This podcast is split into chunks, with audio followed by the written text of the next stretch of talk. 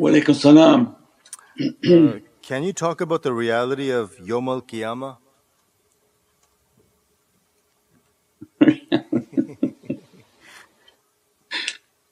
Those are like entire subjects. You have to you have to you have to collect these as like entire subjects for night talks. This night talk about this, this night talk about that. Those are not a small subject. Uh, most important of Yawm al Qiyamah is that how you're going to prepare for it. and the reality that you can't prepare for it. You can't get boots because it's going to be hot and Allah is going to be burning you. So the Armageddon is what Prophet had given to us as our preparation. So between now and the end is impossible to predict and to plan for other than what we described. You live your life for the last chapter, how am I going to end this life? And I'm going to work towards that ending. But Armageddon and why Naqshbandiya is called the tariqah for Sayyidina Mahdi is because the richness of its if its teachings that this way is based on the preparation for the arrival of Sayyidina Mahdi. That you live your life for that preparation, your home to be stocked for that reality. You have to have food in your home, you have to have the provisions set aside, you have to have all of these understandings and teachings and your meditation, your connection, all of that and to continuously look for the signs. That's why the shaykhs are always teaching the signs. They're teaching what people are not understanding that the Dajjal is a jinn and if they think he's a human he's going to be walking around with those types of powers. No, it's not true. He's a jinn so that people should appropriately prepare themselves. And the jinn nations are entering onto the earth and they have what they are planning on doing. As a result of believing in the Armageddon you can prepare for that. And if you prepare for that you reach a state of faith. If you live your life believing that, oh the shaykh is saying these signs are real, these signs are actually here, these events are about to happen. And that's what is called the yaqeen of faith, the certainty of faith. As a result Allah grants you the re- reward. The shaykhs merely put the isharat, the teachings that, here you go, it's for the student to have faith. So they have to take it and believe in it and then the signs of their belief is their action because belief is not something you just keep hidden.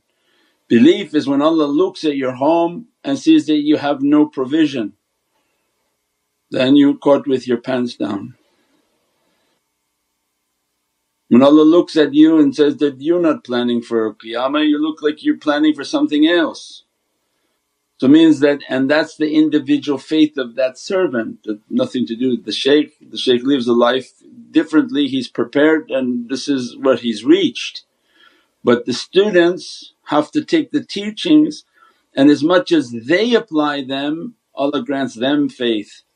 And that's why between your left and your right your faith is all different. Someone may be sitting next to you, you don't think of them as anything but they may have a perfection of faith that they believe as a result of their believing, their, their moving and acting upon that belief, Allah opened for them to see through their heart. And as a result their belief and their yaqeen became more perfected. But if you just occasionally come, occasionally support, occasionally listen that's something different. You're going to be caught by surprise once these difficulties happen in the intensity they happen and two you don't ever reach the perfection of faith. So this is a whole science, it's, it's not guesswork, it's very meticulously being taught just like at school. So when they teach about these signs the student's responsibility for alamat is they believe they believe it, they look, they say, yeah it's right here. When people were teaching about Dajjal is going to enter everywhere except Mecca, Medina. Did anybody see that he already did that now? or they're, they're hoping that he's coming with an army of, of horns. His army are clowns and they already entered and they had a concert called the Concert of the Beast and they already entered with other concerts, they their, their rooms for four nights. So he, he doesn't have army of horns, he has armies of clowns. And those clowns have already entered into all those regions. They're going to try to have a concert in Mecca and Medina. And Allah, Allah will forbid them. But they'll go to that palace and have their concert. So he's already entered, he's there, his influencers are doing their dawah and that's why he pays them hundreds of millions of dollars to corrupt the souls and minds and hearts of mankind. So it's already here, I don't know what people are, are waiting for. As a result they have to believe. With their belief is what? That they support. All their life is about service. Are they going to serve with their time? Are they going to serve with their wealth? Are they going to serve with their ability? Are they going to serve themselves to the presence of Sayyidina Muhammad When we say, fadat bisham that may I be sacrificed for you. You're reading it but very few people believing it. That every night they ask Prophet that, let me to be sacrificed for you, grant me a way unto reach. Grant me a noble passing in this world. Means all these things that are happening these are all signs of something opening. And that, that loyalty, that love and that respect that their whole life at the feet of Sayyidina Muhammad and they pray for his nazar and his support, his rida and satisfaction.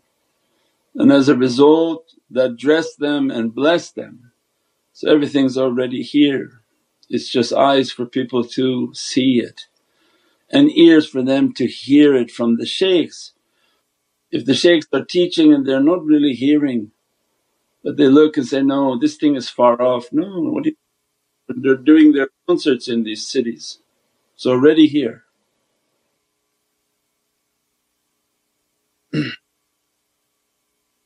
Assalamu alaikum wa rahmatullahi ya Sayyidi.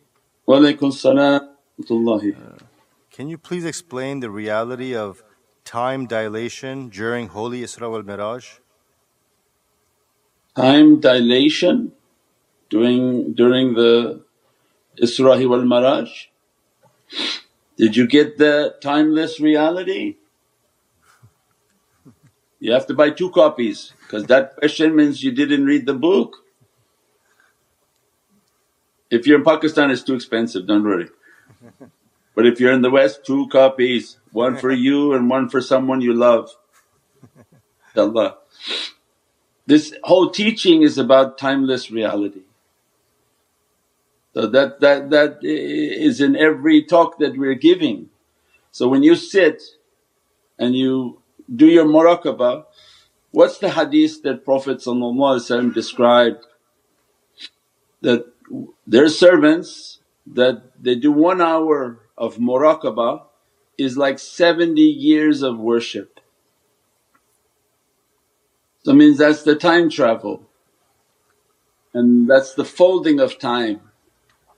That when they train, they train, they train, once they make the connection they park their physical body and as a result of their training their soul comes out. As soon as their soul connects with the shaykh or with the presence of Sayyidina Muhammad entered into this realm of light. That realm of light has no time. So if they're sitting, how long have they been sitting in that presence? What transpires to you maybe after 20 minutes you come out you say, oh wow I feel like I was unconscious. That's your time 20 minutes on this earth. But what took place in that realm of light? Who they trained, they understand how to connect. As soon as they connect, their soul is connecting, and they're moving into that reality. A reality which has no time. If they spend that presence in the presence of holy souls, what type of dress is being dressed upon them, what type of realities are being dressed upon them and how long are they staying in that reality and what part of them comes back. You think all of them comes back or portions of them come back but the greater part of the reality stayed within that light to be dressed by that light. So means it's not something that we can understand but its scope is immense, immense of what is happening in the world of light and the wave reality. But humans are picking the worst and just want to remain a particle. A particle feels nothing, senses nothing, feared of everything. But a wave reality is moving in dimensions, in time and, and there is no time, in universes, in, in beyond universes into the world of the heavens and into the soul of Sayyidina Muhammad with what lights, with what blessings, with what dressings are being dressed upon their souls. And that's why Prophet described that one hour of tafakkur for them is like 70 years of your worship. Why? Because in 70 years you can't attain what they got in one hour of their connection to the presence of Prophet or presence of awliyaullah. Doesn't have to be that high, in the presence even awliyaullah are immensely high. In the presence of awliyaullah, in the presence of holy companions, in the, in the presence of Ahlul Bayt. One hour in that light Prophet was giving an inspiration, it's like somebody sitting for 70 years and praying. So then you may sit in a mosque think, I prayed 70 years but there may be a young person who does tafakkur and in his one hour he's accomplished more than you did in your 70 years of your worshipness. That's the immensity of, of the practice and that's why shaitan blocks it and knocks it and begins to try to take it off and those whom should be meditating from Ummat Muhammad the most powerful nation that Allah has created, they don't. And all the other people they do, they everybody on earth is, oh I meditate, I do like this, I do like that. But the nation that should be doing it with the with the love and the connection to Sayyidina Muhammad shaitan fools them not to make tafakkur, not to make their connection. And that becomes a shame for the difficulties of the last days. What's going to come to you of download and information and power and qudra when Allah describes in the Qur'an, it was not your hand that threw but it was ours. What does that mean? That they were doing things with their hand and Allah is clarifying for them, it wasn't your hand, it was our hands means that when that energy overtakes that insan then that world of light is supporting them which can't be understood by the physical world and physical people. So this is what the people are in need of to connect to that reality inshaAllah.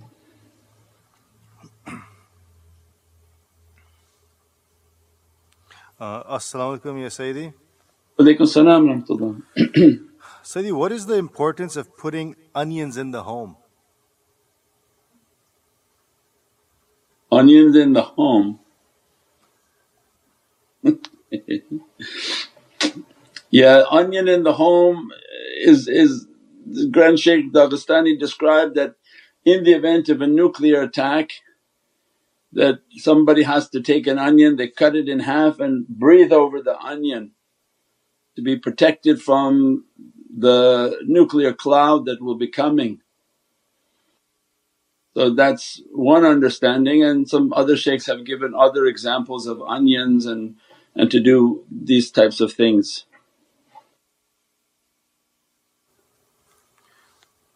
Allah. Uh, As-salamu alaykum Sayyidi. Alaikum salam rahmatullah. Is there any uh, is there any reality in drinking colloidal silver as a protection against shayateens? Drinking what? Colloidal silver. Colloidal silver, what's that? No idea Shaykh, I don't know is somebody gonna drink poison and, and to do something I think I, I don't know we have to find it through hadith only and, and the teaching of awliyaullah but if it's mixing from Hindus and, and other things no we don't understand any of those things nor drinking cow and, and uh, other things that they do. So these things follow the prophetic medicine and what Prophet brought for us that to drink from silver itself it, it has a shifa. So they have cups that are from silver with Quranic writing and they put water in those cups and they drink from that.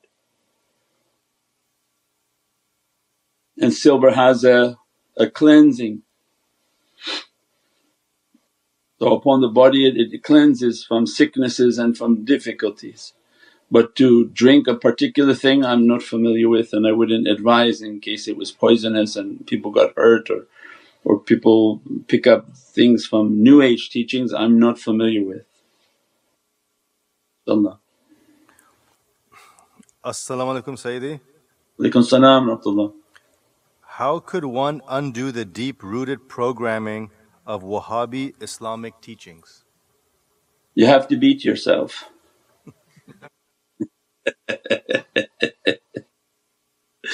you take a thing and say, oh astaghfirullah, astaghfirullah, astaghfirullah. yeah, yeah, just do your muraqabah, make salawats, make your connection, make tawbah to Allah and istighfar that, Ya Rabbi clean my heart, please clean my heart from this nifaq and from this hidden shirk, this sort of de- deceptive madhab and teachings that came from uh, shayateen to come against the love of Sayyidina Muhammad If by now you should understand the whole of this teaching, the whole of our protection, the whole of every power is a key called Muhammadun Rasulullah Allah is a lock and Sayyidina Muhammad is a key, miftah rahmah. If you put that key and unlock, you unlock Allah's izzah and might. Allah's immense power and might dresses the servant whom takes the key of Muhammadun Rasulullah as their madad and support. As a result of that is a protection against every deviant sect and teaching. And that's the only sect that describes exactly like the hadith that they're going to present to you the Dajjal, he's going to come. The Dajjal has an office in every religion. So he has his agents within Islam, Christianity, Judaism. Look, that's not Jesus' teaching. This is not uh, Sayyidina Musa's teaching and this is definitely not the teachings of Sayyidina Muhammad in those areas that they, they occupy. And he's going to take away that key and he's going to present what we described a few nights or a month ago. He's going to describe paradise and know that it's hell and then he's going to describe hell and you should know that it's paradise. And I think we described also he's going to have a, a fire and know that that's the, the goodness and then he's going to offer you a stream of water and know that's the fire, means they're the opposites. And that's exactly what Dajjal is doing now on earth. He's making everybody to be scared, come to his remedy. His water is fire and his fire is water. Means when He presents to you something to fear, Allah's teaching for us it's water, cool and peaceful for you, don't worry about His fires. What He's claiming, what shaitans are claiming is fire, no it's not fire, it's water, cool and peaceful. But if you should believe it's a fire, what's going to happen is you're going to drink from his other hand and that hand is going to appear to be like a water and remedy for you and it's not. That is a immense fire and that difficulty. So alhamdulillah all of these are now happening upon this earth. As-salamu alaykum Sayyidi. Walaykum salam. To improve meditation connection, should mm. we should we increase the frequency of times we practice in a day or the duration of one time in a day? No, you can do a few times in a day, a short time, five, six, seven minutes right after your salah. You put some salawats in the area that you're praying. You made your salah and asking to be at Rawda Sharif that you're praying in Medina in the presence of Prophet You prayed your Zohr at the Rawda Sharif and then at the end you're asking, say, Ya Rasul Kareem let me just to connect and to feel the energy of that presence.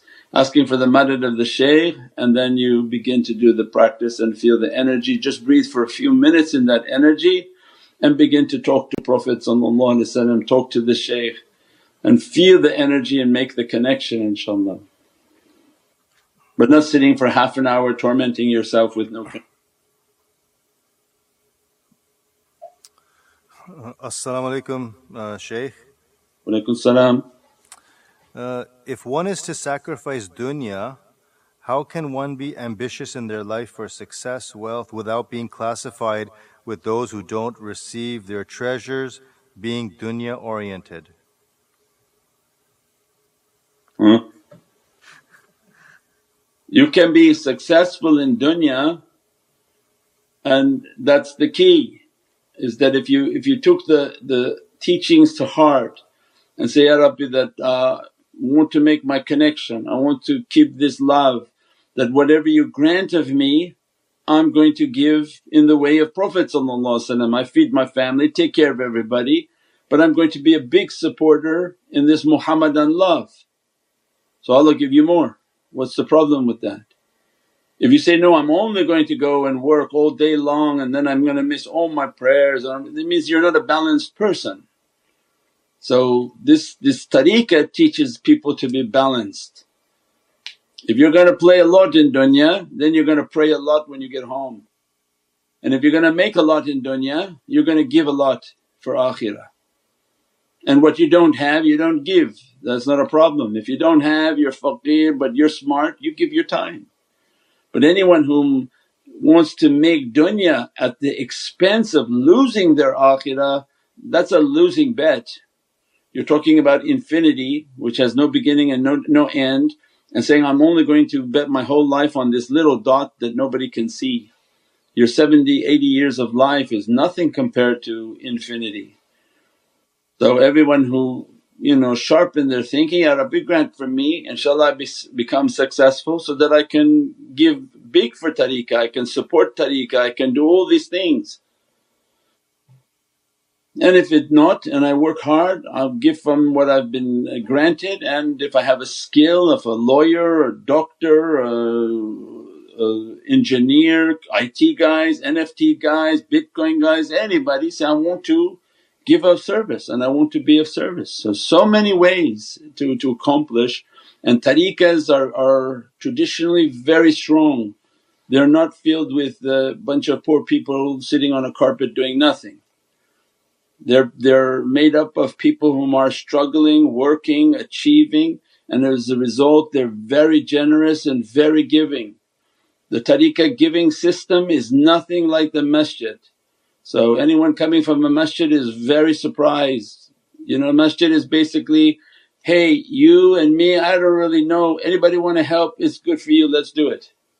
And they don't know who came, who went and who gave, who didn't give. Tariqah is not like that at all.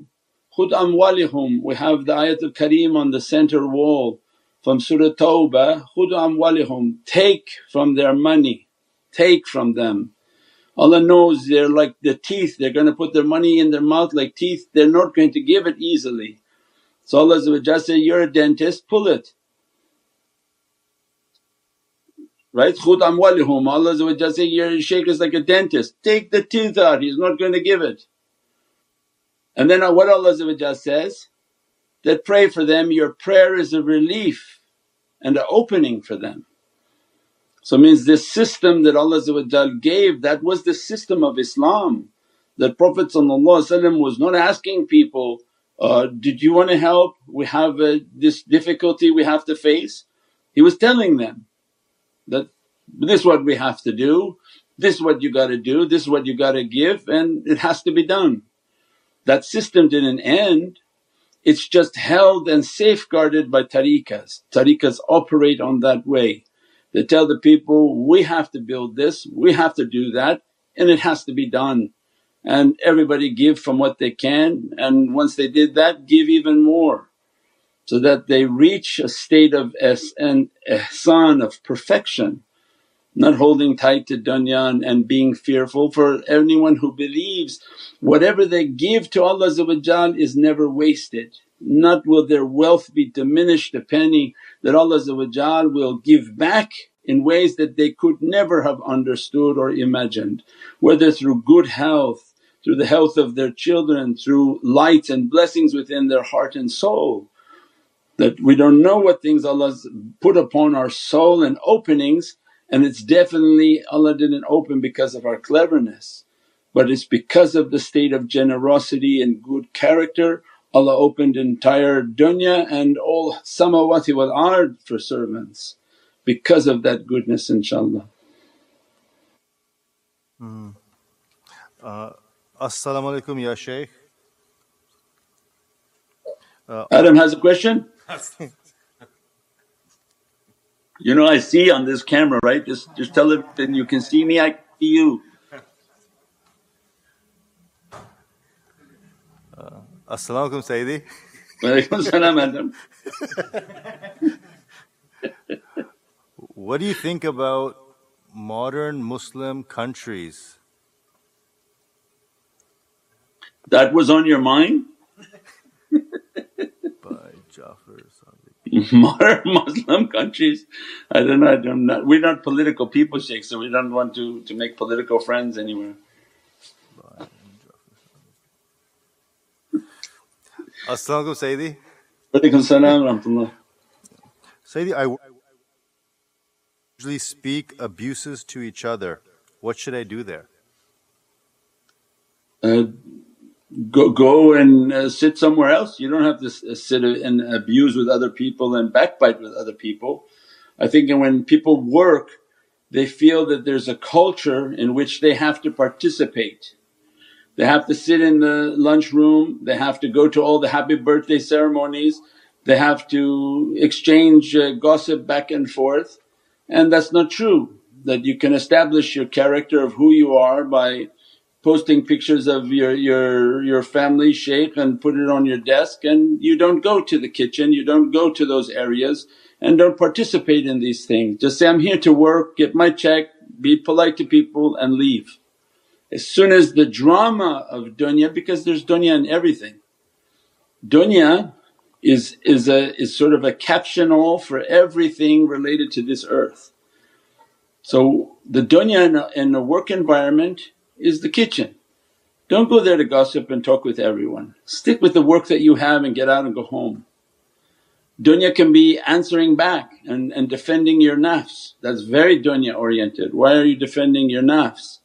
So it means all of these things in life is a chance for us to struggle against bad character, do your work, try to not talk too much at work by gossiping and, and, and hanging around and inappropriate uh, communications between people and as a result you, you become less attached to the dunya which would be work for example.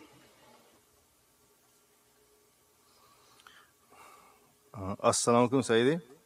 Walaikum salam rahmatullah. Uh, Sayyidi, if my patience is sending a message of weakness to the oppressor and his oppression is causing fitna for everyone, what should I do? your patience? You lost me. If my patience is sending a message of weakness to the oppressor and his oppression is causing fitna for everyone. Your patience? You mean your soul? The, the soul is, is held ransom by the oppression of the ego. And the oppression of the ego and the ego is what's torturing everyone. Yells and screams and fights and, and keeps uh, anger and, and anyone who enters into a state of anger and remains angry he's now possessed or she is possessed. Justified anger, it comes and it goes and justified anger by Allah is something completely different. That's against the nation and against the anything that partook against an Islamic right. But an anger that comes and goes it didn't possess the person. Anyone who stays and remains within a state of, of ghadab and ghadab and anger Prophet described as kufr. So when somebody becomes angry and as a result, that's it, I'm angry and then they stay in that anger, they're entered now into disbelief. So you get angry, that's human nature. You go wash, you go pray, ask Allah for forgiveness, that devil has washed away. When the person is not able to accomplish that and they remain within a state of anger means the devil is locked inside of them, that one that caused that whole event to happen. And as a result you're not washing them out, you're not praying for them to leave and if you remain in a state of anger then you're remaining within a state of kufr and disbelief and that's that's an immense danger. And that's an immense sign that that should not be happening. You have to be able to leave it, leave it, it's not really important. Most can go and meditate and understand, oh okay this happened, that's what happened, whatever, I don't care. You don't like a particular person, no problem, but there shouldn't be anger and rancor within the heart because now the heart was locked by the devil. Once the heart has anger in it for anyone for any reason, what happens? It's devoid of light. And that's why Prophet was is teaching that you know faith is love. And how can love enter a heart and have anger in it too? The two don't exist like you know ice, ice and fire they don't sit in the same room. So you can be temporarily angry, go wash, pray, meditate on it, say, ah this person I don't like this person no problem. But to remain in a state of anger then the, the heart is being destroyed and most likely the shaitan is locked within that person keeping them to be angry and then thinking and then waswasing and, and those are, are dangerous states. And that's why we describe the, the, the reality of ulul amr, the people who are training to take the command. If the shaykh tells you, you know every day you're eating chocolate and the shaykh comes and say, well you eat the chocolate like this, take one bite here, one bite there, two pieces here most people and that's why they never give an order to people they come back and uh, at night they'll be all night long with waswas. Why did he say that? Why did he tell me to take the chocolate like that? I'm not going to eat chocolate anymore at all. And then the nafs begins to fight with the person and they enter now into a big battle with their own waswas. And that's the danger and that also shows how difficult the ulul am, how much they had to suffer to overcome those things so that they overcome, overcome, overcome until when the command comes to them they act upon it, they don't let waswas to interfere with it and they don't they don't care about what anyone thinks, they have to accomplish what whatever has come to them to accomplish. These are all the realities of the self that people are trying to combat. Allah. Subhana rabbika rabbil izzati amma yasifoon سلام على المرسلين. الحمد لله رب العالمين. بحرمة محمد المصطفى وبسير سورة الفاتحة.